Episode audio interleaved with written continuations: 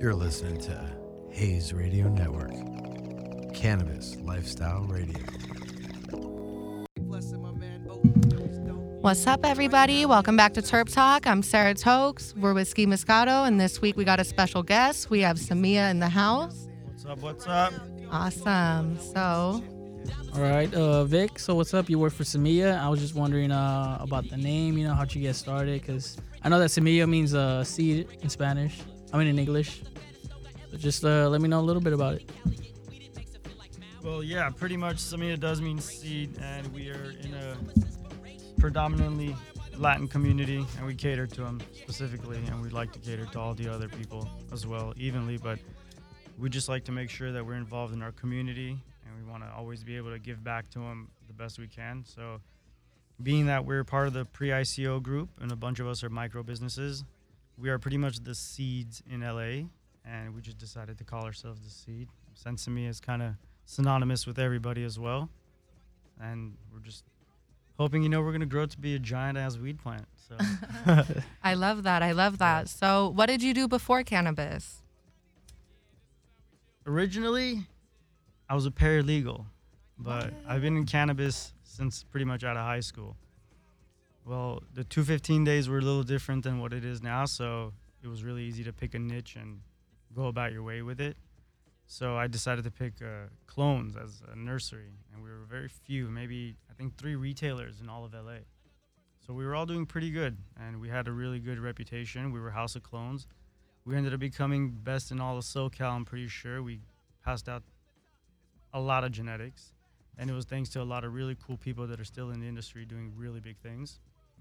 So now that we're here, you know, it's all homage to all those people giving us the benefit of the doubt and working with us and giving us an opportunity to end up here. And now we're at Semilla, uh, partnered up with the gentleman here. Henry's the coolest guy. He's really passionate about making sure the business succeeds. So we always have constant pressure to make sure we're doing good for the community. Cool. That's awesome. So, when you started House of Clones, did you create your own genetics? Did you go pheno hunting? Like, what got you started with that? I was more on the business side. I wasn't too much on the actual genetic side. But the guys I trusted to make sure the genetics were strong enough to keep our reputation solid, they did a really good job previous to me getting in cannabis to pretty much collect and make genetics. Uh, Madman OG was created by a few really good friends of ours that are doing amazing things today. And they blessed us with those genetics, and the lineage of those cuts were so good that our returning business was impressive. And once we decided to just stick with really top quality cannabis clones, we didn't stop there. We just kept adding more and more flavors. As things got popular, we worked on trying to acquire the originals. It wasn't always successful, but just the fact that we were trying to keep up with the cookies coming out and then the gelatos and then the purple punches, that gave us solid reputation to know that we're trying to move forward and not just be kind of old school about it. That's awesome. So, did you start growing? Do you have a growing team? How does that uh, whole thing work? I've never grown weed a day in my life. I've What? he- This I've whole time helped- I thought you were a grower. No, I've helped plenty of growers in any kind of task they might need help. Yeah. I do get the basic understanding of what needs to be done to make sure that at least the plant's alive. Uh, the vegetative state is easy. It's the beginning part. It's not that difficult. Anybody could do it. But the flowering portion, I just trust the growers to do their thing. I'm not trying to go and pretend like I know what I'm doing. So I trust them, give them the tools to make sure they succeed, and just cross my fingers, I guess. But I think for the most part, growers need to stay in the grow room and do their part, and nobody should bother them, and everybody else should just kind of lay back and wait and see what the final product is before they judge. Because some of these guys have very unorthodox ways of growing, and Yeah. you just got to trust the guy. What's like the weirdest growing method that you've seen working in cannabis so far? Ah, the weirdest. I mean, the vertical boys are pretty cool. Yeah. It's the one I've not seen as common, but it's pretty cool. I think it's ingenious because you can utilize a lot of space if done properly. But I mean, I've seen guys sweat plants, which is really good when they're curing. They pretty much bag them and then unbag them. It's a really weird method, but it works amazing. It makes it nice and cush and dense. So it was pretty cool. Yeah. That's awesome. That's Yeah. awesome. Um, so Vic, where's uh Semilla located for those people that don't Uh, know? Semilla is in Sun Valley, 7648 Clybourn, Sun Valley, California. What up, what up? Come on through. We got sick ass deals. But yeah, we're in Sun Valley. We're in the heart. We are in a city that's pretty much predominantly run by dispensaries that are really good customer service related. So we have to be even better just to compete with these guys. We're so tight knit. We all know each other. So it's pretty cool to have healthy competition. It gives the best benefit to the customer because then they get to see us compete to have the best price. And it's obviously whoever could beat the price and customers are going to come through. Of course, of course. And the one thing about your shop is you guys always have the best customer service and the best weed. Yeah. I've been shopping there for years. you know it. There's no doubt in my mind that we have the best customer service.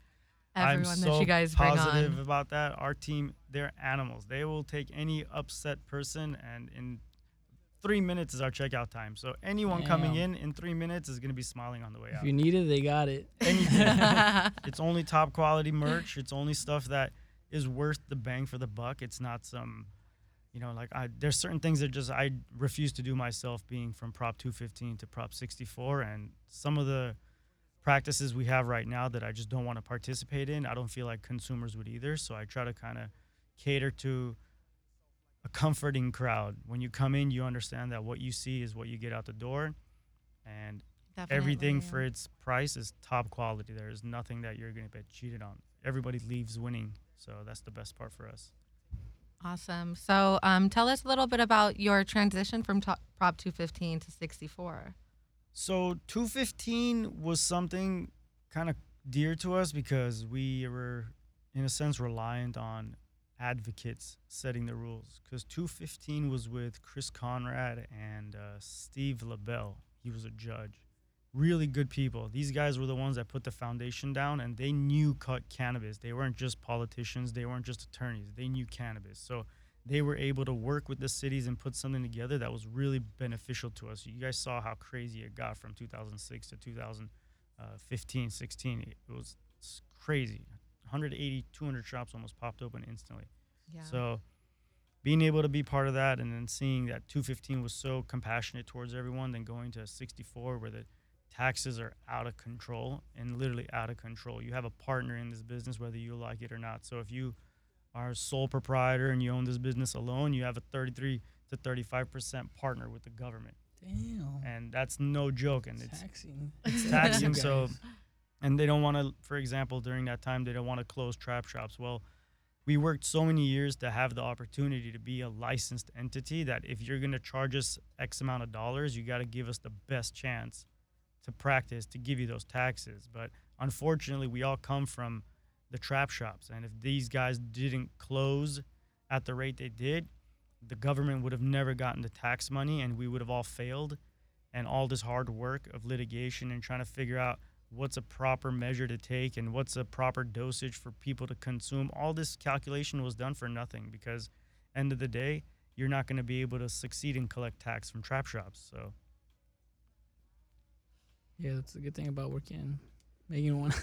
yeah when you work legal it's fun, it's not fun because there's no rush to it now you succeeded okay you did all the dirt you had to do you did all the grimy work for example some people moving packs other people growing other people uh, putting pieces together catering for these guys whatever necessary to make the product move to get the money generated then at the end of the day it's like okay you're doing this and you're kind of hiding from the law doing Yeah. it yeah. so in a sense, it's like I'm not hurting anybody. I'm just feeding a family, but it's because you guys gave us the opportunity to do this. You didn't think it would be at this rate, or you did. I'm sure you knew, but we're participating. And after that, then you go to regulation. Then that whole thrill isn't there. Now it's like okay, graduating college, having a degree, and now you actually got to go practice. So now it's on you to go make money and show it and give it to all these government agencies and go learn Metrc. and go learn Metrc. That you're just learning what they Facts, know, facts. so you can explain to them what you're doing, and they don't have to try to decipher it. It's like this is how you have to explain it, and that's it. Question. Yeah. Is it true that um, California has a security camera in every dispensary? So, previous regulations stated that yes, they wanted to have full access to your uh, data. Well, what they do is they give us a certain window of time more than other businesses that we have to record that data on DVR just in case they want to take it. So standard What? DVRs are like 60, 30, 90. Yeah. Some of ours go twice, three times that in data recording if Oh, yeah, I'm necessary. So that God forbid something were to happen year or two, you might be able to actually have, I'd say, eight, nine, maybe 10 months of data to go back to. That's so crazy. I remember during that whole transition from 215 to 64, and um, that whole scare was coming out like, oh, the government's going to put cameras in the shop, and everyone's just like running out with the big baggies, like trying to. Nah. I don't think they'll be able to do that Yeah. right now because there's no idea who's really solid licensed or not. Even some of us are still giving our annual tax money and giving all the necessary payments we to to keep our business licenses alive. Sometimes things change and until they have a concrete foundation of okay, this is it. Phase 1, phase 2, phase 3 is all done. These are all the stores, these are all the grows and that's the cap. Then they can regulate and say, okay, we have access to all these guys and put a camera, for example. But that's not going to change anything because the industry is legal now. So whatever we're going to do has to meet Metrc and has to meet testing. So as long as it does that, you're good to go. So if they want to see your entire staff dancing and having a blast at work because it's a great industry to be in, well, so be it, you know. But it's not something you have to worry about as far as them seeing what you do if it's an issue or not. So Vic, um, I have a question about like, you- well, you know, the social media right now is blowing up, coronavirus. Right. How has that uh has that affected the the business or, or how, like sales gone up, sales gone down, or is it the same or? I feel like it's the same. What happened is uh, we had a lot of customers come in and do bulk buying in a sense, but that's gonna hold you out just the same as if it were if you came day to day. Let's just say, right? You just save because you're buying bulk. But if I were to smoke an eighth and it would take me three days, and I buy two eighths, well, I'm pretty sure that guy's not coming for six days. You know what i'm saying? So it's kind of makes it the same. So in a couple days, yes, everybody had a really good influx because people were panicking, and then it kind of died down and became pretty regular. But the fact that it did blow up for a couple of days, let's just say it did increase your visibility as a store. Right. Okay. Definitely. So, um, when it comes to cannabis and purchasing cannabis, do you feel that terpenes are like key factor, or do you believe in more of the indica sativa hybrid myth? Uh, look, indica sativa hybrid. I have a feeling there's some science to it. I'm not the expert at that. I just understand the basics of it, just like everybody else. Indica makes you knock you out, sativa makes you energized, and hybrid somewhere in the middle. Well, okay, you're right. But certain people smoking sativa say they sleep. People smoking indica say they get energy. So does it affect us differently? The research isn't there right now, so I don't know what to tell you. But How do you feel? How do you feel about that? Like, do you have a preference, or you just like, you know, just I give just me smoke it, I'm indica. just gonna get high. Yeah, I just smoke indica if I can. I'm, I'm not doing no sativa, no edibles. That thing gets me wired, and I'm not down with that. I'm trying to relax. But terpenes right now is number one uh, in the industry. Bag appeal is what we'd call it in nose, obviously, right? So customers want nose, and you got to make sure you could produce. The display might not be as lush and smelling, but once you open that bag, if it doesn't kick you, then you're gonna lose that customer because the competition is crazy right now. There's so many amazing companies putting out quality flower, whether they're sourcing it or they're growing it. Either way, it's fire. Yep. So the only thing they're doing is trying to compete with price. So I don't think it's gonna be wise for any company to have cannabis that doesn't meet the criteria of bag appeal, which is really good nose and structure of buds. On obviously your trim job has to be amazing because that just makes the product look so much more Take appealing. notes, take notes. There's so many brands out here that you're paying 60, 70 for an eighth, and you're like, how is this like Right. quality wise? If you're paying that much for weed, you should have a nice trim job. Yeah, trimming makes the world a difference. I mean, people might think your stuff is greenhouse or outdoor if it's not trimmed right. So, pay your trimmers, give them what they want. Make sure make, Pay make them sure- per pound. Stop paying them per hour, or give them some bonuses per pound. This is coming from a, a past trimmer. Uh oh, I stopped in like 64 because I was trimming over at Universal Collective, That's and they were like, "Oh yeah, we're only gonna pay you like twelve dollars an hour to trim, and if you trim a pound, you get like fifty dollars bonus." welcome to corporate America. And I was just like, "Skirt, I'm good." Like I left that shit so fast. It was not a vibe, but I miss the Prop 215 days. I love 215. 215 took care of so many families, people for generations in Humboldt that we are not really too familiar with down here in SoCal. At least, a majority of us pre-ICO individuals definitely are. Our Yeah. entire livelihood depended on us having a connection up there to be able to cater to us down Oh here. Oh, really? every one of us had great advantages. The further up we had friends into the California Emerald Triangle. So once we got to that area where you have a connect, then you're good because you can get things passing all middlemen. You get direct grower experience, and man, that the profit margins on that were incredible. If you had a store, if you didn't, it wasn't bad either. Yeah. But stores were having a great time. Damn. So uh, like speaking uh back in the day, um when you smoked your first uh like joint or first uh, weed, like how did you how did Man. you feel about it? Did you like just fell in love and just started smoking every day or was no, it, like, not at all. No, it wasn't. It wasn't one of those pleasant ones. It was just uh, paranoid one? No, it was just it- yeah. I was kind of paranoid. I was really tripping out. I didn't know what was going down. I ended up laying on my friend's bed, just staring at the AC vent, and the AC vent had like one of those taluses that move when you know it's on. yeah. 'Cause it was really high. So I was just tripping on that red thing and thinking, man, am I that stoned or is the ceiling over there that high? And I'm like, who would have reached up and grabbed that thing to know what's going on? It just didn't cross my mind. So I just stay there and they thought I was really messed up. So they brought me like water and they're like, yo, just keep drinking the water. You'll be cool. But they were cool. They took care of me. So I didn't feel like I was in any danger or anything like that. But I just tripped out a little bit and didn't really like the experience. And I was a sophomore in high school. And if my brother or my dad found out, oh, Lord, I'd be, I'd be hung the next day. They'd kick my ass. But uh, besides that, it wasn't that amazing. And then the following day, I smoked again with them, and then it was kind of like just chilling with the dudes smoking. I want to see why they get so high. So all sophomore year, I smoked, and then I just stopped, and didn't smoke till I was like 21, and that's only because I got in the industry. And like I tell everybody, you gotta you gotta taste your wine before you sell it, so you know what it is. So Right, right. by default, I started smoking again, but the capital gain was way more interesting than it was just the high. Definitely. I feel you on that. I got traumatized after I smoked, but I don't think that I really stopped that much after. When I had my first edible. I like literally thought I was like going through hell. Like I thought I was gonna go to hell. like I was like, oh shit, I'm doing something like bad. You know that my parents had yeah. taught me that this, this is bad. You know you shouldn't do this or whatever. Yeah, that And then, stigma's you know, interesting, huh? Were But- your parents okay with weed? You oh, said no like way. no. No way. Now my No parents way. still don't know. Oh my god. it's like, No, ooh, they know. Juan, I'm telling. I think they know, but like you know, I think they know, but we never like you know Talk never said about it. anything about it. Yeah. I mean, it's it's it's just as acceptable as cigarettes were back in the days when Marlboro and all that came out. So, prohibition was in the 20s, and now we have our own set of prohibition for our generation. Whether you get to live through it or participate is two different stories because the Yeah. participant is never gonna have the same experience as the uh, consumer, and the consumer unfortunately doesn't get to have the headaches of a participant. But besides that, I mean, everybody and their mom uses some kind of CBD product today, don't they? I mean, they got marketing out for it, so it's just a handful of us, I believe, that are kind of resisting this transition to how amazing this product really is. Because the cannabis alone is going to be able to replace so many other materials we're using that are not beneficial to Earth, and all this waste we're using will be eliminated by just having biodegradable cannabis products. So it'll be pretty dope. It's just a propaganda, you know, like lying. Yeah, it truly is at this point when it comes to the whole like uh, cannabis stigma on everything, and um, you know, like there's that CHHA Act. Have you heard of that? The Jack Herer Initiative. They're trying No. to bring bring back the Compassion Act Oh yeah, yeah. of like Prop 215. They're trying to get it put on the ballot right now.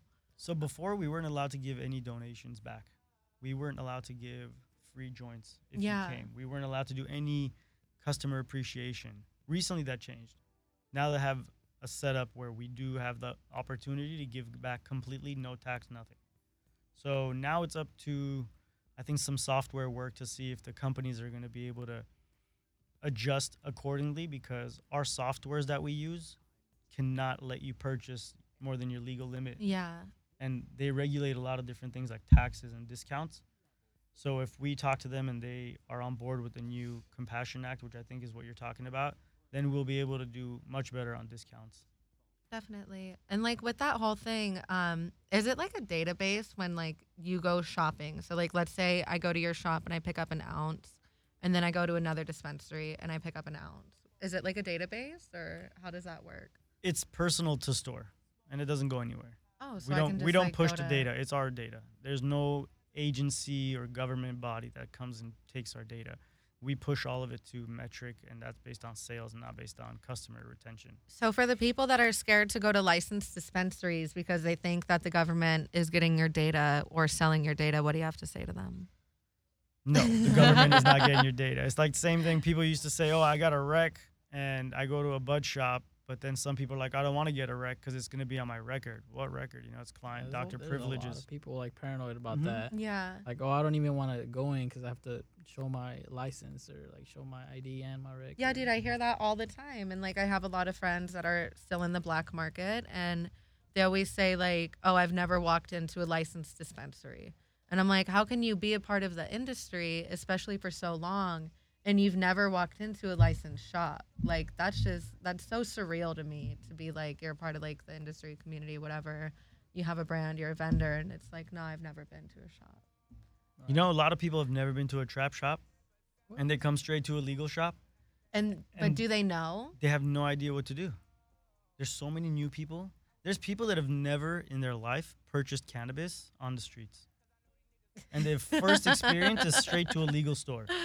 That would be so overwhelming. Like I started off like buying weed from my older brother, and I'm pretty sure like he would always jip me because he would give me like this itty bitty nug for like twenty bucks, Yeah, like the smallest. people back then. Back, be like, here, the little baggies. You remember the little tiny little bags? Or like my dimes? weed would just go missing after I just bought it, and the house would smell like weed. And my brother would be like, "Nah, you smoked it." I'm like, "You know what? You're probably right." Like, No, our house you could not smoke. Oh my god! If my parents found out my brother or I were smoking or anything to do with cannabis, I mean, I don't know. My dad probably kicked me out the house. really? He was always pissed thinking my brother smoked weed when he did, and I would just we'd never you know rat on each other, just cover each other. But the problem is that it's not as bad as people make it out to be. So we're coming from a generation of youth that we know that hey, it's just weed, you know, it's not going to kill you. And we, as smokers, refuse to allow it to be a gateway to something else. Whether it is or isn't, we come back to weed. So Right. I don't know. alcohol, Alcohol influences you more to do things. I Yeah. alcohol. And, I like- hate that shit. uh, yeah and the than thing with cannabis it's like it actually helps you like fight addiction when it comes to like um recovering from opiate addiction or like other like hard drugs it actually like levels you keeps you balanced and kind of like gets your mind right you know like because it's mainly just like ptsd with those people all like mental shit I mean, cannabis saving lives. It's straight up saving lives every single day. And FDA and all these other governing bodies, I don't know who authoritates everybody, but the fact that it's taking so long for us to find out cannabis's benefits is amazing to me because coronavirus, we're finding things out about it on a daily basis, you know? yeah But cannabis that could help prevent a lot of problems, we're taking forever to do some research on.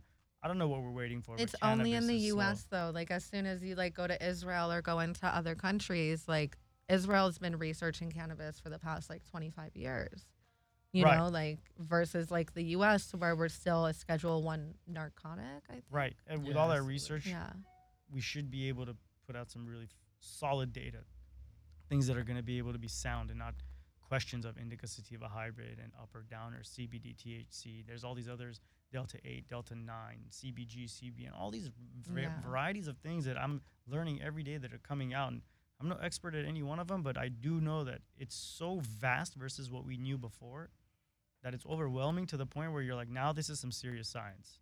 This is not just everybody here saying, I have some indica, I have some sativa, I have some hybrid, it's a kush, it's a chronic, and pretty much that's it. yeah definitely Yeah, there's like millions of strains and like It's more creating. They're just creating more and more and more and just I remember back in the days, like a handful of strains. You know, your Blue Dream was your sativa, your Jack Herer was your sativa, you had Maui Wowies, you had Bubba Kush. Like, where's Bubba Kush? Who sees Bubba Kush nowadays? no one sees bubba can we please bring, Bring back back Bubba bubba but like a pre 98 bubba That's like a strong indica. Everybody smoked Bubba, passed out. So we don't have Exa- Bubba. That'd like the hardest indica to hit, you know? But now we have a million strains and people doing all this pheno hunting and all this crossbreeding. It's amazing. We were going to be able to put out so much good stuff. And hunting seeds and doing the genetic swap is, is a, a difficult thing to do. I believe it's one of the hardest parts of cannabis after tissue culture. But I think whoever has the best genetics eventually is going to win. And that's going to be the end of the game because you want consistency across the board. So if this individual is all the hype and putting out all the quality product, that's exactly where I want to be. I don't want to be competing with everybody in every category. yeah But is it you think it's gonna be it would be tested more like scientifically or by people, like just by people's um reaction or by their Uh, intuition? everyone says, "Oh, it, I need to smoke more. I need to smoke less." Right? I, I have a tolerance of this much. I have a tolerance of this little. I'm a low tolerant smoker, in my opinion. She says she smokes blunts at a time. So compared to me, me and her just can't hang. You know, I could take a few drags and I'll be fine, and she'd need the whole blunt. Okay. Well, some people say the sativa affects them different than the indica. I don't know what to tell you. If everyone has their different feelings about it, I don't know if all the data in the world is going to be able to justify what this guy's feeling. And if they're not going to be, then pretty much, I don't know. I, I mean, science can say it's 100% indica is supposed to make you sleepy. Yeah. This guy's smoking it, running around and doing Like all day. You know what I'm saying? Yeah, I work out when I get high. So I mean, I could get high and work out. There you go. So I've done it high and worked out, but I relax because I smoke indica only. I Um, smoke XJ13, which is known as a uh, sativa dominant, just strain in general, and I actually smoke that before bed because it hits me like an indica. See, that's like, aw- Like that's probably the strangest thing. Even um, the Strabonati by 3C Farm, shout out 3C Farms, um, that shit smacks me like an indica. Like all these like super terpy, like limonene, geraniol, those type of terps that are known for being like sativa dominant, those just make me pass out for whatever reason.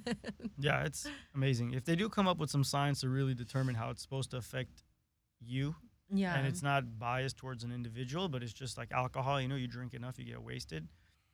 So if they have a regulation like that, then yeah, I guess we'll figure it out. But in the meantime, just enjoy your pot, be safe about it. You know, don't smoke too much. I'd yeah, say. definitely. But like in other states, Don't eat too um, much. don't eat too much. Yeah. It's like let's not even get into uh, edibles.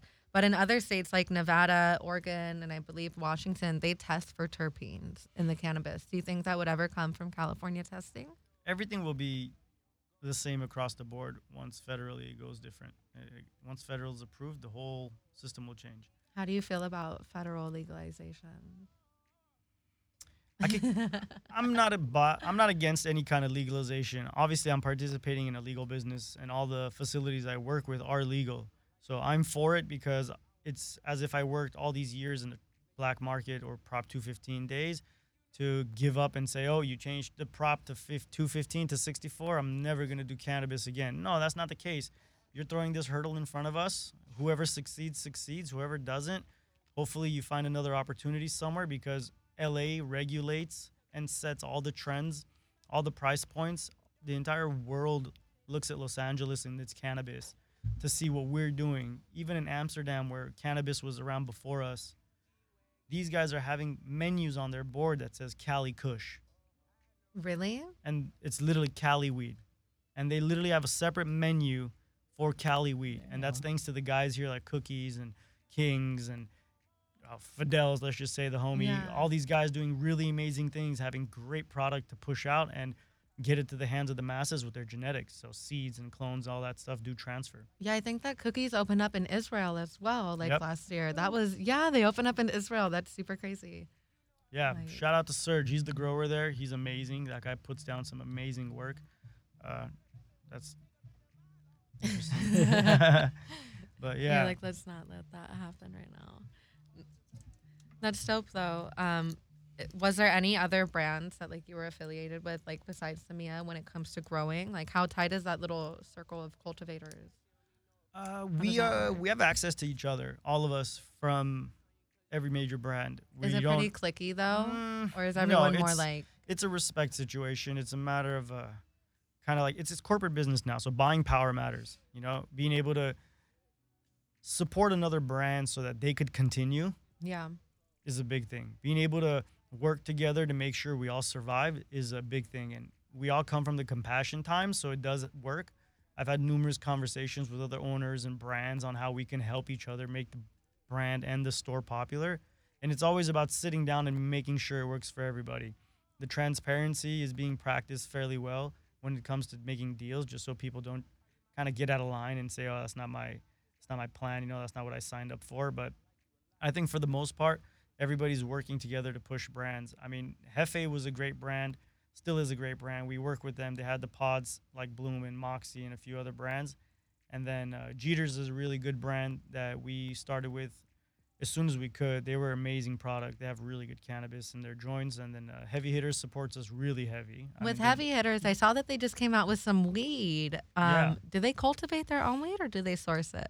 Uh, heavy hitters, I believe at the moment might be sourcing the weed, but I'm sure they're working on cultivating. They're really smart when it comes to doing the business over there. Yeah, there's some OGs. Yeah, they're the like- first individual to put distillate in a cart. Heavy hitters started this whole thing. Eh, I don't know about that. Yeah. Eureka, Mm, Eureka. I, I wouldn't say so. The whole like really? Yeah, I'm they came solid. out at like the same time. That's why I'm like.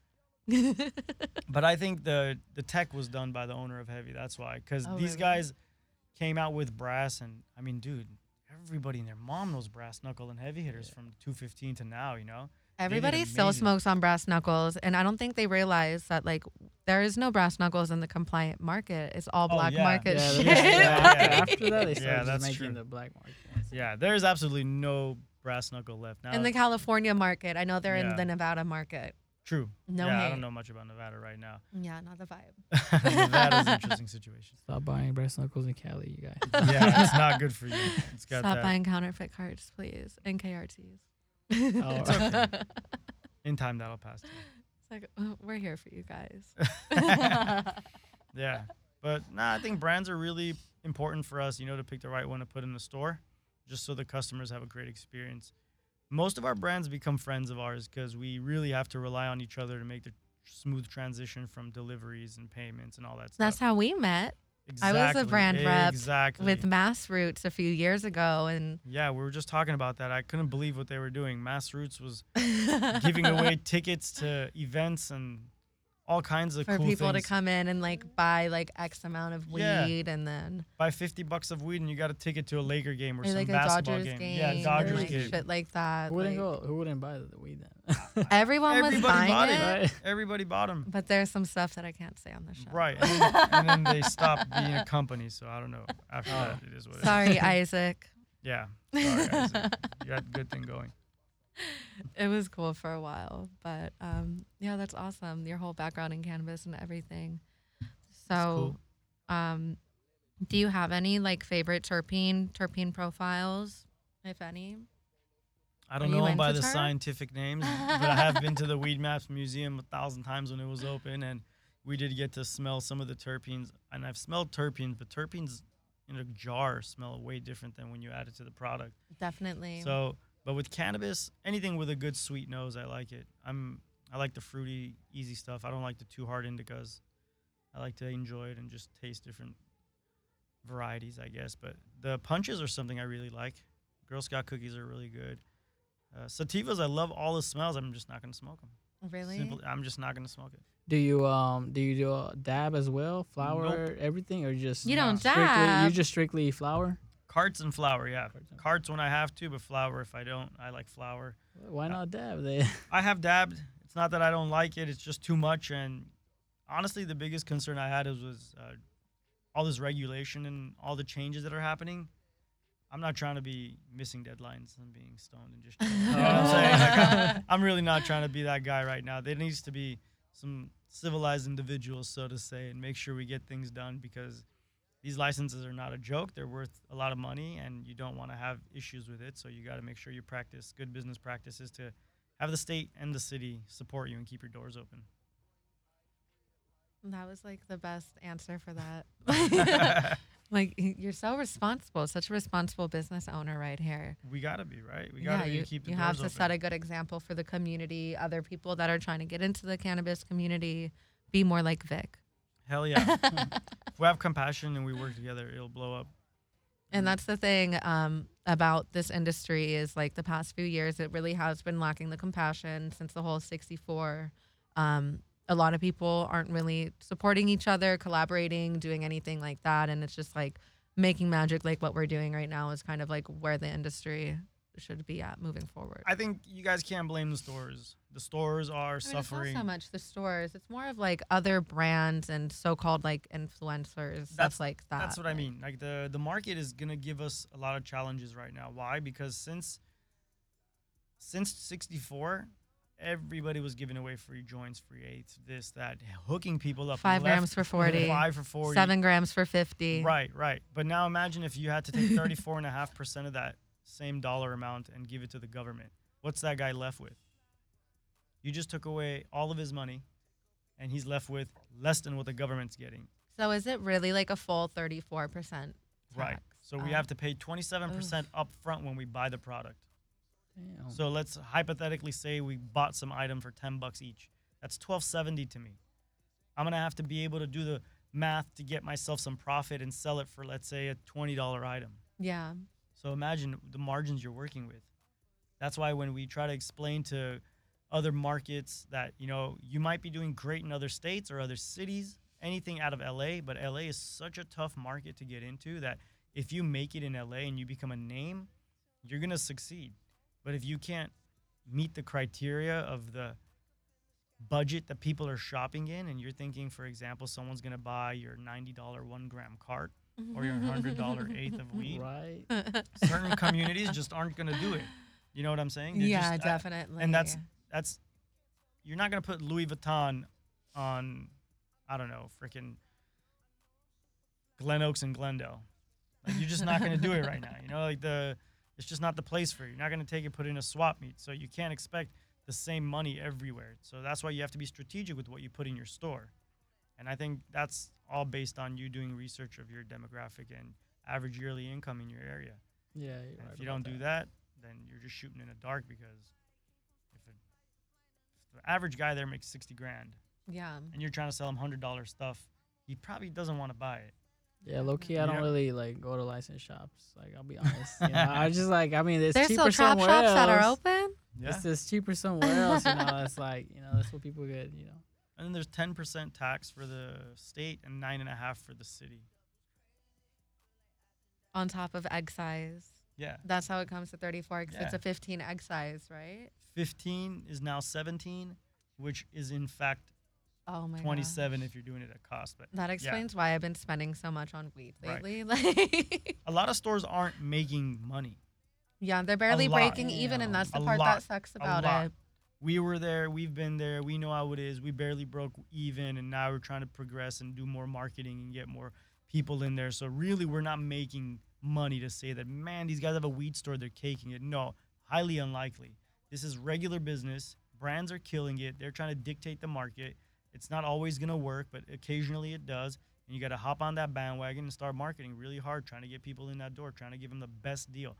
Just like back in the days, you go to the guy that hooks you up the fattest.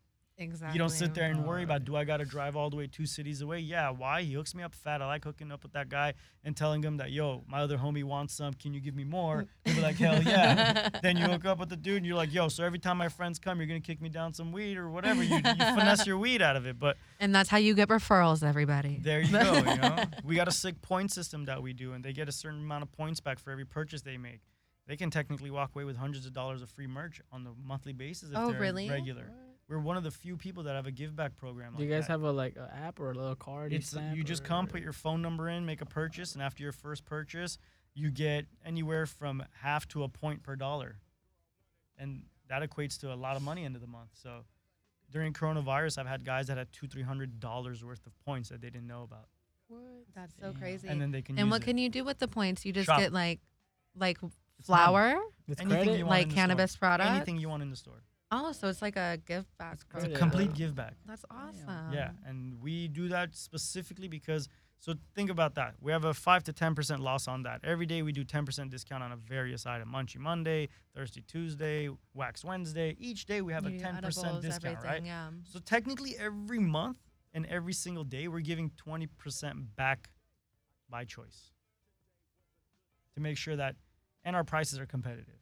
Yeah, you have like the best prices. Right. So if I have the prices and I'm giving you 20% pretty much off on a daily basis, that doesn't leave me with much. Yeah. You know what I'm saying? But what it leaves is you having a really good experience, not feeling cheated or you paid too much for weed, leaving the facility thinking, damn, if I need more, I know where I'm going to go. But as long as you're going to come pay, let's say 60 bucks an eighth, which isn't pretty common anymore, but it's becoming more and more. If you're going to pay 60 bucks an eighth every day, some people smoke an eighth a day. I just paid 75 for an eighth the other day. Is it I didn't worth it? even. The most I pay is like twenty five. For an eighth. He said, "Is it worth it it?" I'm. I'll bring it next I mean, guys be the like, judge. it's not worth 75, I've, I mean, there's some but it's weed that I weed get. that's hard to find. It was the seven leaves, the Matt Barnes company. Yeah, see, that's exclusive because you're just buying a brand. Yeah, like that was the main thing. It's- like I knew what I was getting myself in Yeah, for. it's all brand marketing right now. So I mean, some brands are doing really good, putting out amazing genetics, and they're doing really well with cultivating. Other Have you heard of Cream Genetics? No. They have some Not bomb Cream. ass Yeah. genetics. Yeah, they have like a white strawberry cheesecake, and it's like a sativa dominant hybrid, but it kind of hits like an indica because it's like super sweet and like piney and Cool. Cream is bomb. well, put in a word. Tell them Semilla is looking for cuts. If they can send it over, we could cultivate for them, and we'll be able to see if it's any good, and we'll give them our rundown. Oh my god, that would be that would be pretty cool. Yeah, we're always down to participate and grow for other people if they want us to. We're down to collab and do seeds or colognes, whatever have you. We're pretty open to much anything. Do you guys still sell clones at the shop, or that's just like your past? No, no more right now. Uh, we have a few friends we're working with that are going to be using a nursery license soon, so we might release our genetics to them and allow them to keep us in the loop. But as of right now, no clones. We just do our own cultivation over there on site, and we just produce for ourselves right now. When you guys had that, what I think it was the blueberry pancakes. Yeah. Was that a um, strain that you guys made yourself, or did you guys? No, we don't. that? We don't hunt or we don't make anything. We just pretty much consult with people that have good genetics and see if they have something that we can partly use and put in our room. Once we get something that we like, we have to dial it in first. It's not the first run that's always the best.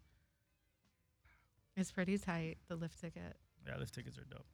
They get you pretty lit. It's tight. That's why, like, I passed it to you. I'm like, let's see if it.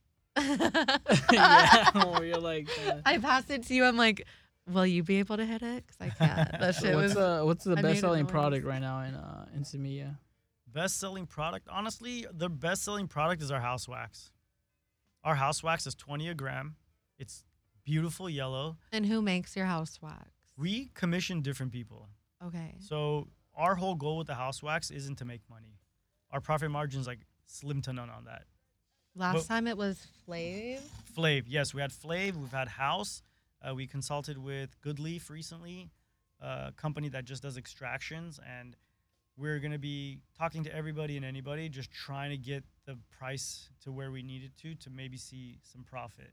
Because Yeah. as of right now, that only thing we're doing with that is making sure we try to keep it in stock for dabbers that just want to come get quality product at a reasonable rate, and you know not have to pay 40, 50 bucks a gram. Yeah, I like your house wax. It's great Um, product. We literally we have such great relationships that I'm amazed we were able to do it at that rate. Yeah, We have such good relation. I mean, people sell that to us at that because rate. it's it's twenty with tax. Yeah. For a full gram, guys. That's pretty like good. that's, That's, a good deal. That's pretty good. amazing It's like deal. super bomb, and That's it's an like amazing deal. I'm not even gonna lie. That's an amazing deal, dude. You get twenty bucks a gram for shatter, and it's gold, stable. Oh Yeah. my god, you're gonna have a blast with that thing. You can buy a gram as if it was a dub of weed back in the day. Exactly. And like the best part about it, I always hit it with like my nectar collector. So There I'll take go. it on the go. I'll uh, pack it in like the Carta or whatever I have for the day. Yeah, it's amazing. I love it. I love the fact that we can provide something like that and have people come in and just I mean I can't say enough about that wax deal. We have been so blessed with that deal, honestly. We just decided to just blast off with that and we've been killing it ever since and we're just going to keep that deal going no matter what. Even if the price on our wholesale goes up, we're still going to respect that price and keep it for people. And that's just something we do for the community and that's pretty much part of our success too cuz no matter how it affects us on the back end, we don't adjust that price for the consumer. Oh, really? Yeah, we take the loss if it goes up. If it goes down, well, we're blessed. You know, we get to make some money on it. But if it goes up, I hardly adjust it. How about with all your flour as well? Because I know the main flour brand you carry is like what Crew, Heavy Hitters. Uh, Heavy Hitters Crew is the two main flour companies I carry. I also carry 818 Genetics. Shout out to those guys at HCMA. Really cool cats. Uh, we also carry Loud Pack. I like Loud Pack's flour Awesome Dope is really cool. The lime. Everything we do is pretty much oh, pretty you have dope. the lime. right. How do you like it? It's cool. I mean, I actually did smoke some of it. I know they're a newer brand, right? Yeah, yeah. It's smalls, so it's just for people that are pretty much gonna roll it and not worried about having big nugs. I like lime. Lime is pretty dope weed. Do you It's- have their pre rolls? I know they do like the itty bitty little. Mm, No, I do blends. not. I just have the grams and itty eighths. bitty little bl- how, how They do like like baby Jeeters. yeah, Oh, like just not tiny? like not like the point twos. They they somehow roll up like mini blunts with two grams. Yeah, so there's like little mini blunts, just, but it's like fat. packed with like two grams of flour. Gotta Like check that out. I saw them at HCMA actually. Like um, Andrea showed them to me. They have good stuff over there.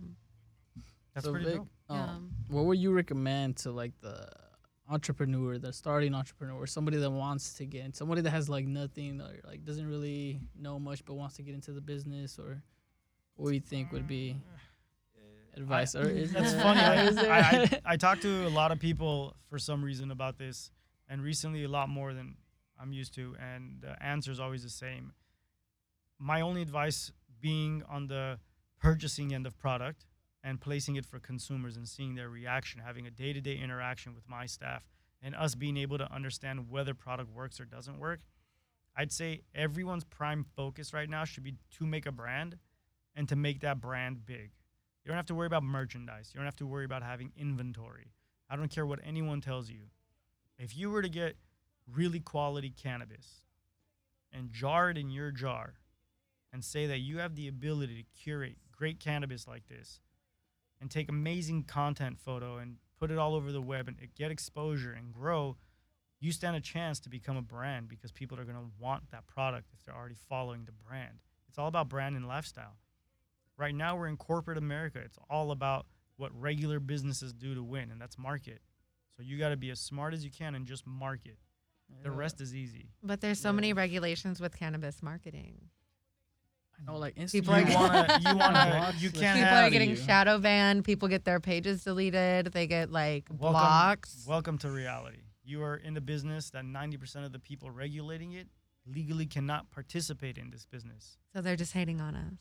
They could, they could be doing many things, yes, but definitely they do make it a lot more difficult because I can imagine knowing of this industry and not being able to participate, I'd be torn. I personally would be really upset if I didn't have the opportunity to participate. None of this was for the sake of smoking weed.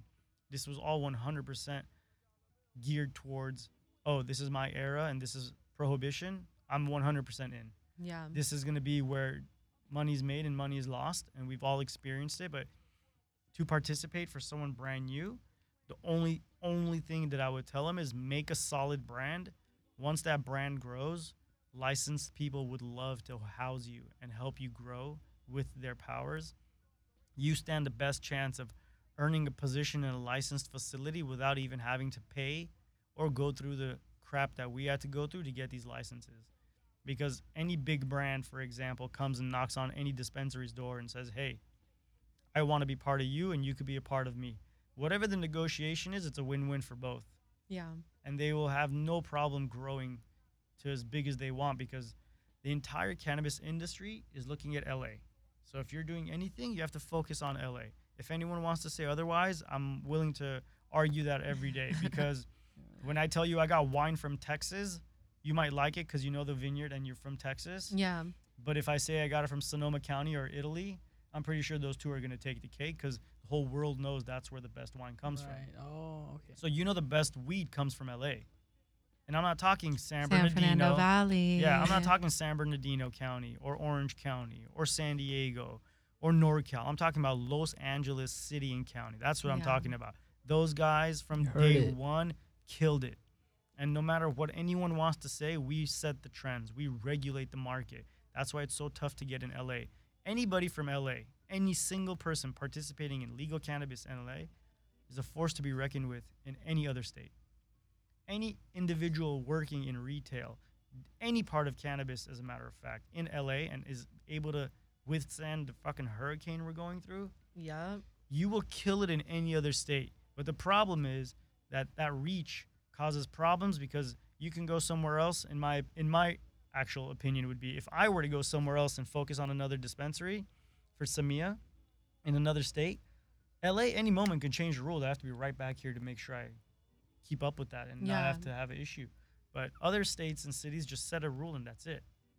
So I think it would be interesting to see these LA brands get access to all the states once the federal ban is lifted because That's that my happens- biggest question is like, what's about going to boom. happen? Yeah. Is like, would we be able to sell over state lines, stuff like that? 100%. Would it be possible though? Like, what Buy would your all stocks these now, people? Yeah, not even that, but it's just like with all the um just all the cannabis right now, like a shop or a brand can barely handle LA. Like some brands are running out of cannabis or wax, whatever they may be. Like imagine having to cross state lines. So having it cross state lines is going to be awesome because then it's going to give brands a chance to just drive the product over instead of having to go through this whole licensing process somewhere else just to be able to produce. But the winners are going to be the young men and women that are on the sales force team and that right now, if you're in cannabis sales and you want to ball the fuck out, here's what you have to do right right now. Take tips, take if you're tips. a fucking brand manager, you call every other dispensary in every other state, start making your connections, start making sure they know who you are, and that if you were to come to that state to represent a brand, that they would work with you and you only. Next thing you know, each person has a state, and you don't need to worry about you're in my territory, I'm in your territory. So you go take over states. Obviously, the first orders are going to be the easiest ones because everybody's going to want to try some great LA brand yeah. and then you hop state to state, sacrifice a little bit of time, your life is going to be on pause. But next thing you know, you're fucking caking it because you have a whole state as your region, and that brand is going to bless you because you're taking care of so much overhead that they don't have to worry about. So you give back to these brands and you go state to state. You know how much money you guys can make. I know the percentages most of these guys and girls get when they come and try to sell us product, and I gotta say, man, it's tough, but some of these guys kill it. All the ones I deal with, I see them, they hustle, they kill it. We got a few guys that are animals at what they do just because they're such good humans. We just always love working with them no matter what. Yeah. The brand So- reps really are kind of like the soul of the industry right now. Even if, like, let's say I'm a rep and I'm representing a brand that I don't really like fully like, doesn't have like the best product, and I go in with the new product, you know, like the managers will just remember you for you instead of the Exactly. brand. Exactly. Exactly. So, Yeah, there's not a single brand I work with that I don't like their reps. I love all their reps. I treat them like they're one of my staff or my Yeah. friends. Some of them are my friends now. We've become great friends with multiple people through this, and it's a blessing. It gives you a chance to really see like minded people working together, encouraging each other, helping each other work out deals so that it's beneficial for both. You know what I'm saying? But before it was like, here it is, here's my price, take it or leave it. But now it's like we get to work with each other because I know this transaction is going to put food on your plate. And Yeah. my goal is to give you as much as I can without hurting myself. And from your goal, you have to give me the best deal you can without hurting yourself. And it's an easy balance. When that happens, you get prices like you do at Semilla. Everything makes sense. Everything literally makes sense. We literally adjusted our entire menu and everything we have so that it does match trap shop prices. and it literally is tax included. And a lot of people are doing the same thing. We're not the only ones, but it's tough. It's really tough for shops to succeed when we don't have cool brands like that working with us. yeah. When it comes to um, your house brand, do you guys plan on getting the Semilla brand into other dispensaries or do you just plan on having it as a house brand? Uh, the flower that says Semilla would be at Semilla only. Okay. I could be wrong, but I can't imagine another store really wanting to put my store's name in there. I mean, like there are some brands or uh, Those are- some stores that do that. That's what I'm saying. That's why marketing comes into play. Yeah. So if my guys like my weed, I wouldn't be able to just put it in other stores and not mine with the Semilla because I think the other stores they would have to be charging a little more than me. You know what I'm saying? Yeah. So it would be difficult for me to sell my own weed for so expensive and make sure those guys leave a profit for us for each eighth that we give them and all that stuff. But that's the dilemma I have. The compassion is really big for us. We don't want to have to hurt anyone's pocket. So we want to be as fair as possible. So if I could get it to all the stores and get the same good rates for it from everyone and set it at a margin that we all make money, yeah, um, they're down to participate, we'll give them great weed. And if not, we curate weed too, so we can be able to get them whatever they want. Oh, that's awesome. Do you guys have anything um, new coming up for this upcoming year? Any like brand launches? Any? Yeah, we got Ava Spectrum. It's our CBD THC line balm, chapstick, uh, patch, tincture, pet tincture. It's a really cool CBD THC line we got going on. So we're gonna go ahead and launch that. Probably do a full reveal in a couple months. We're working on getting our final batches set up so we can get through final testing and put out the new ones. The old ones are just the lotions and the tinctures right now. So those are amazing. I mean, it's so instant how it works that my mom uses it, my entire family almost uses it. My wife's mom, her whole camp of ladies she nurses, they all use it. It's amazing because they would be like, "What are you doing with weed? You know, it's terrible." Now everyone's like, "Oh, give me that CBD. Let me rub it everywhere. I just want CBD." They're like, give me the weed cream. I need Yeah. the I need the diet weed. Yeah, my my pan, my freaking pancreas hurts, my knee hurts, my toe hurts. Everything's CBD, CBD, and I'm like, dude, shit's amazing. I can't believe we don't know much about this, but as much as we do know, it's so limited because it doesn't get to us. yeah, I remember when the whole like CBD thing first hit the dispensaries and they had that CBD living water and all that um, random stuff and everyone was like, "Oh, what's this? What's this?" And now look at where we are now. It's the, it's the part that doesn't get you high, guys. Yeah, it's like the diet weed, but now we have CBN, THCA, CBGs, and like a million there's other so many things. things, yeah. It's funny how some people using the stuff have no idea that they actually have an endocannabinoid system. Thank you. They actually have it. Like your body actually has a nervous system dedicated to cannabinoids. And where do you find cannabinoids? Cannabis, right? So Yeah. if there's other cannabinoids, why aren't we exposing it? It's obvious our body needs it for something. That's why it's there. Why would we have it if it wasn't for the fact that your body is going to be able to metabolize that and give you full effect because there's a nervous system related to that particular cannabinoid? It's amazing. I love that shit. Yeah, and that's the part that's so cool about cannabis. It's like finding out all these new discoveries and all of the new molecules of the plant. And it's like, oh, this reacts with the endo system by like relaxation, nervousness, like appetite, whatever it may be. So Yeah, the whole science behind it is just crazy. amazing. You don't have an alcohol system. Yeah, there, there's no alcohol system. We do have liver. natural opiate receptors though in our body. There you go. Let's do more opiates. Yeah. Not. not But it's like uh, the cannabinoid receptors are more present throughout your whole like nervous system as well as your brain and all that stuff. Yeah, I mean, damn, imagine. what are the states that have no rules for drugs? There's a few countries like that that you can do whatever you want. I they think Spain care. is like that. Spain, right? That's why Yeah. everyone wants to go to Spanibus. I guess so. Yeah. everyone wants to go to Spanibus. Yeah, but it's like a free for all. Do whatever you want, and they're saying the youth isn't really taking to that. They they're seeing it firsthand how it's destroying people, all the hard stuff, and they don't want to participate. But they have drug education, and that's why. True. They do have all that education just to keep people aware, but I think that's the safest bet.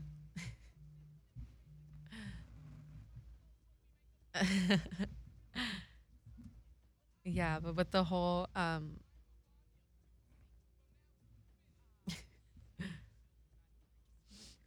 yeah, and Batteries there. it's okay. It happens. Vic's phone just died during live. Yeah. Thank you to everybody there. that tuned Thank you. into yeah, our live. You guys are fucking Shout out awesome. Cali Plug. but That's yeah, cool. that's the only thing um, with other states when it comes to the whole like drugs. Like they actually educate people on like what they do to your body, unless unlike the U.S. where like they just prescribe us opiates. You think that in Cali they're gonna eventually give everybody a pass on all that stuff too? I think eventually we will. Um, California has always been the forefront for kind of like starting a movement. We were one of the first states in the U.S. to legalize marijuana medically. We were the first state in the U.S. even before Prop 215. We um, we did not like give tickets or like we didn't find people for cannabis use. You know, like back in like 1930 when this whole like reefer madness thing was coming to an end. Like California has always been on the forefront of like, you know, legalization being the first one to do things. So maybe I can see them um, just going ahead and just doing a free for all. Because I know they're uh, legalizing mushrooms up north in San Francisco. They did that. No way. Recent. Yeah, over in Oh, Oakland. right, right, right, right, right. They legalized uh, magic mushrooms. I think that might be the next wave. That should be the next wave. My thing is, I would love to see a cannabis mushroom hybrid, like whether it be an edible or like those uh, the caps, you know, like the THC little pills. Right. Do something like that, so where it's like half THC and half like the magic mushrooms, and just see how that would work. Because people do microdosing. Yeah, for microdosing mental- is really popular now. Yeah, especially when it comes to like people's mental health and like trying to like get them aligned. A lot of people just microdose. Yeah, I haven't messed with mushrooms in a very long time. so I can't say I'm one of the current users of mushrooms, but I'm seeing it as a opportunity to potentially jump in on it if the opportunity presents itself. we have a few friends working on actually cultivating some right now, and our goal is to see if we can produce quality Yeah. consistently. like mushrooms. Right. So if What's like the whole legalization process on that? That's my biggest thing. It's like, do you need a license to grow mushrooms like you do weed? Uh, no. You don't need anything to grow mushrooms. The type of mushroom you grow might have something to do with it, but this whole thing is kind of, for me, it seems like it's kind of like the beginning of how the cannabis happened. There'll be some rule to come out soon. Yeah. Once that rule comes out, we'll expose it and we'll be able to produce. And then the whole storefronts will pop open too, or dispensaries will be the ones to be able to house them. So a dispensary could potentially in the future morph into something way more than just cannabis. My mind is blown right now with that thought. Like, can you imagine being able to go pick up some mushrooms and weed in the same trip? That would be awesome. I mean, hey, if they do mushrooms, I'm pretty sure they'll do LSD right after. Oh my gosh. They won't wait. imagine. Okay, guys, uh, we're getting ready to wrap up this episode of Terp Talk. Do you guys have anything to say? Any shout outs before we finish up? Well, da- so shout out to Desto, you know my boy, off a lot of syrup. Shout out to everybody at Semilla. We love every one of our fucking customers. They're, they're the reason we are where we are. Shoot us a fucking review on Weedmaps. Five stars. Come through. Get a J. Don't even trip. We got you. Awesome. And uh, again, thank you, Vic, for coming through, uh, educating us a little bit about your shop. Ski, it's always a pleasure to have you on the show. And Thank you. Thank make you. sure to tune in uh, next week, and we'll see you soon. Cool. You're listening to Hayes Radio Network, Cannabis Lifestyle Radio.